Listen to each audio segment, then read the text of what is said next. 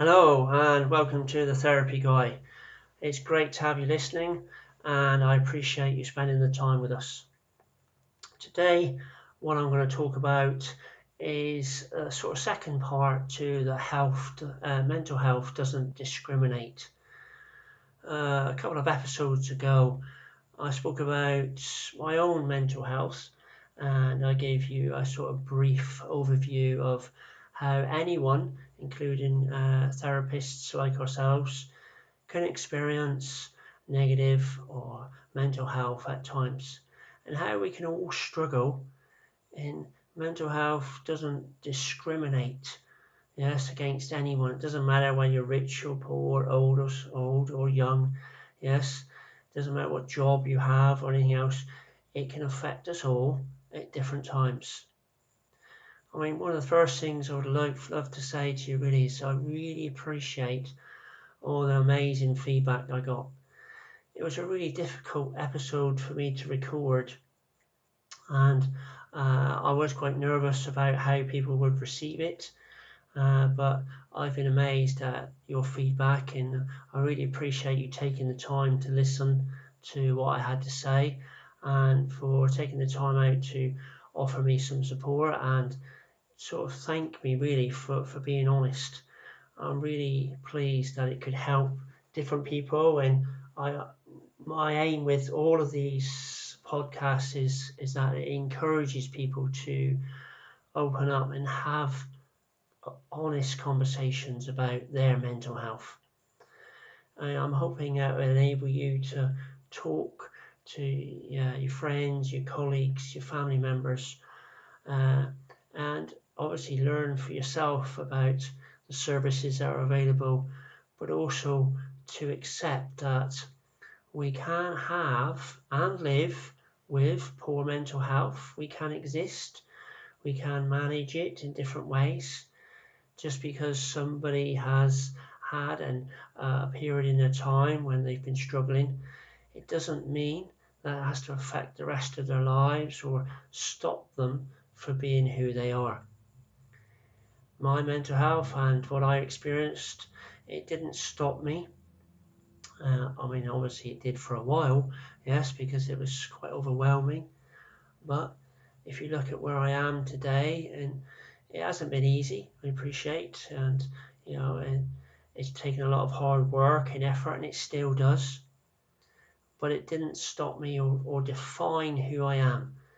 If you've been given a diagnosis or a label from a medical professional, it doesn't have to define you. It doesn't have to stop you engaging in what it is you want to do.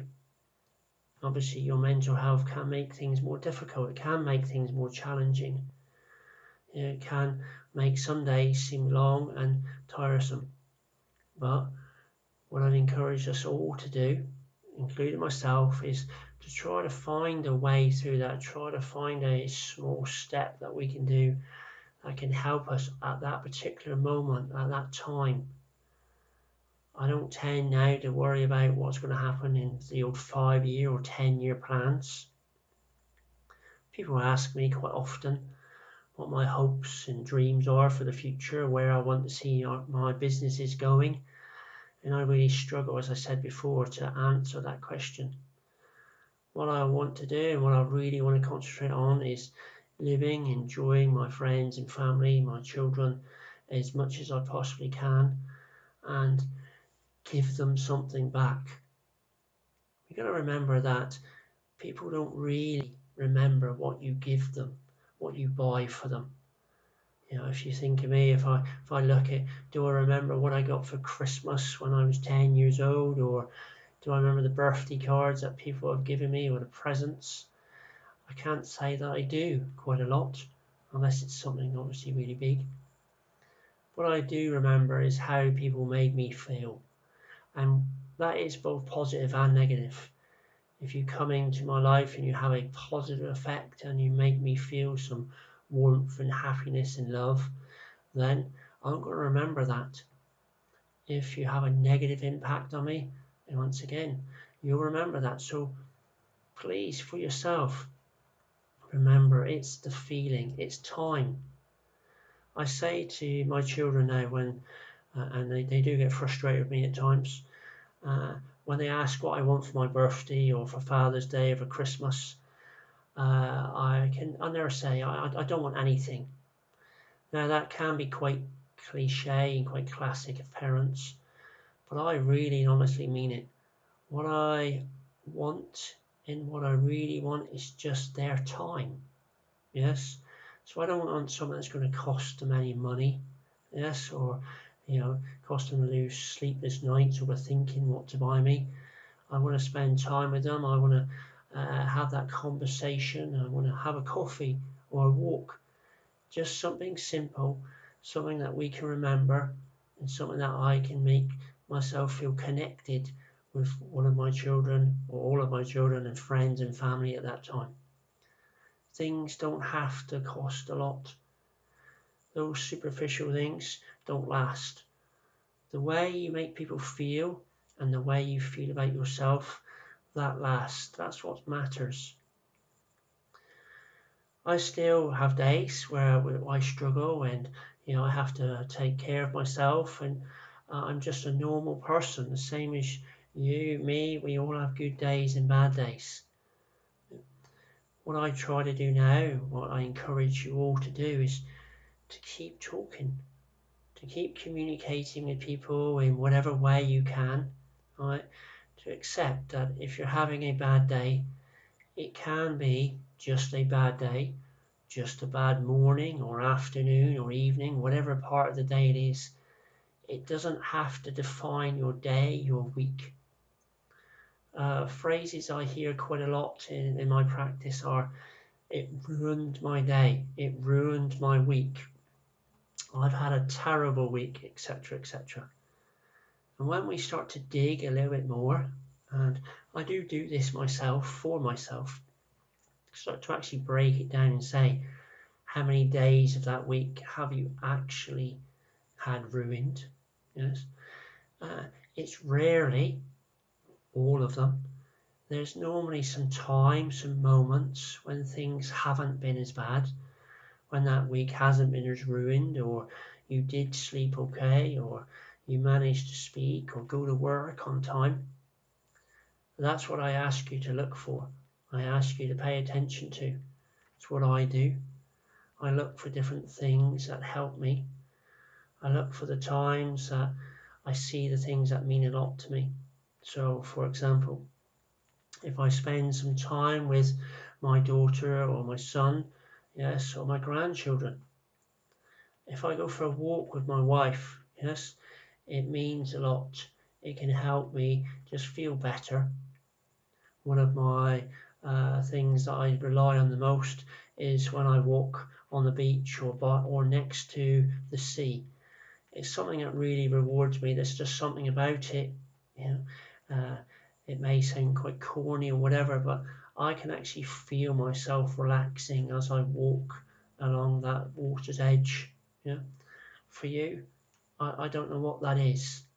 Finding it, looking after it, trying to do that as much as possible, whether it's exercising, whether it's uh, watching TV or reading a book, doesn't matter.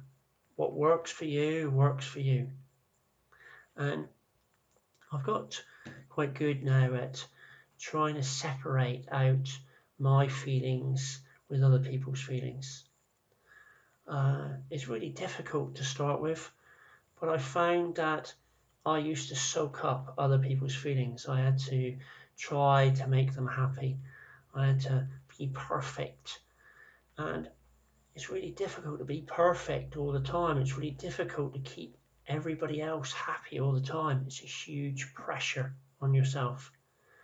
And so, slowly over time, your own and my own mental health was suffering.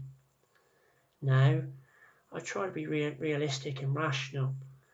I don't set out uh, to hurt anyone or deliberately try to upset them. You know, that's different. But what I do is if I say something inadvertently or I do something unintentionally that upsets someone, I've sort of realized that isn't my problem really. For them, that's their problem at that time. I didn't do anything intentionally. Yeah. And it's relieved me of this pressure, this understanding that I now have that I can't make everyone happy. I can't make everybody like me.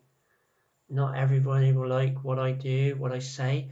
Some people will hate these these podcasts. Some people will really enjoy them. Of course, we'd all rather that people like us. We'd all rather that we could make everybody happy and that everyone would love these podcasts.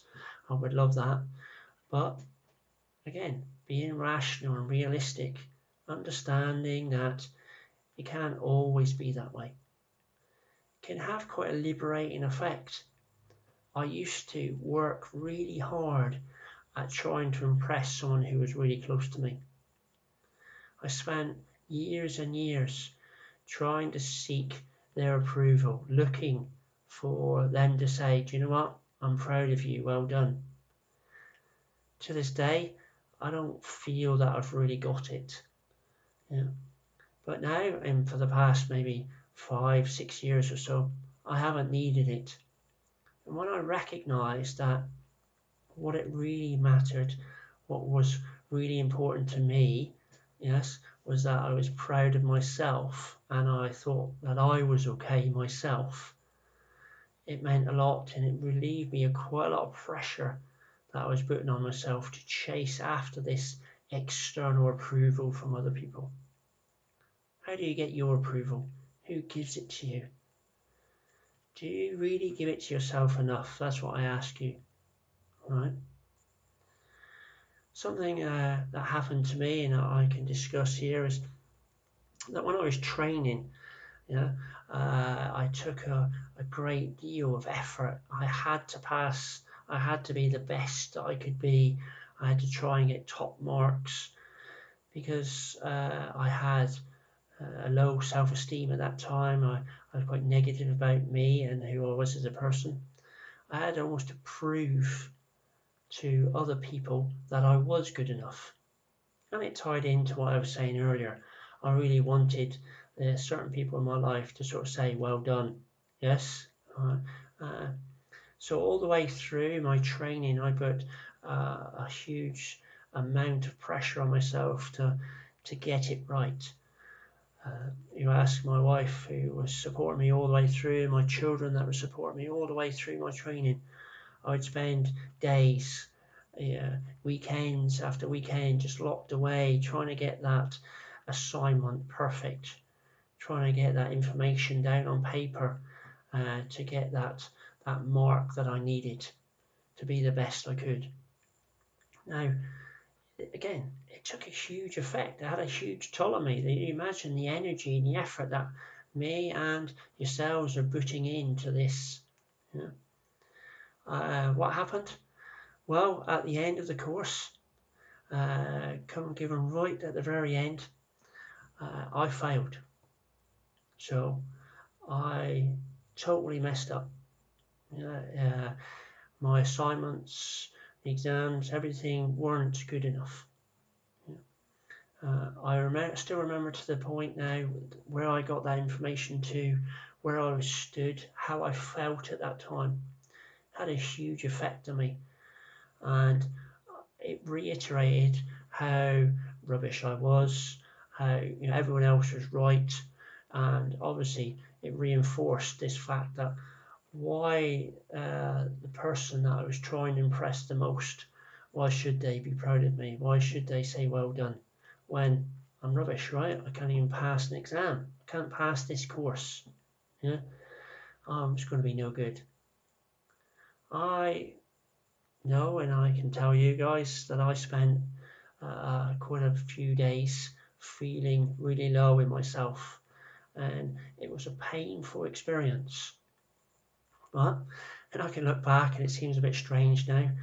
I can look back and I can say it's one of the best experiences of my life too. I learned a huge amount about myself during that time. I was feeling as low as I could and beating myself up. But when I come out the other side, I really realised that I didn't have to impress anybody else. I, I was trying too hard to get this piece of paper to actually prove to other people that I was good enough. No one needs to do that. What I really wanted to do was get that piece of paper for myself. I needed it. You know, I wanted to do this course. I wanted to be trained as a therapist because I knew that, and I know that I'm good at my job and I, I give everyone who comes into my practice the best possible uh, service I can give them. So I retook all everything I needed. I resubmitted all of my assignments that I needed to. Right. And I got my piece of paper. But that piece of paper, uh, you know, lots of people hang it on the wall and everything else. For me, I didn't need to. I felt quite liberated, quite free. I didn't need to prove it.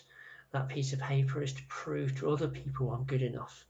I don't need it to prove to myself, so I don't need to hang it on my wall. I often say, if you need me to prove that I'm good enough as a therapist, I'll come around your house and I'll hang it on your wall for you. Just have a think about why you do some of the things you do. Is there a different way you could do it? Who are you trying to keep happy?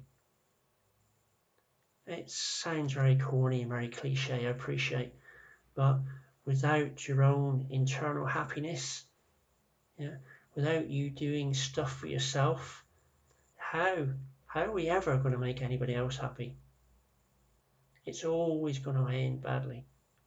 So, for you guys, and I hope you know this helps in some way. Try to look at what makes you happy where what support? Who does give you the support you need? We sometimes overlook them too. We often notice the people that are saying things about us, giving us negative feedback.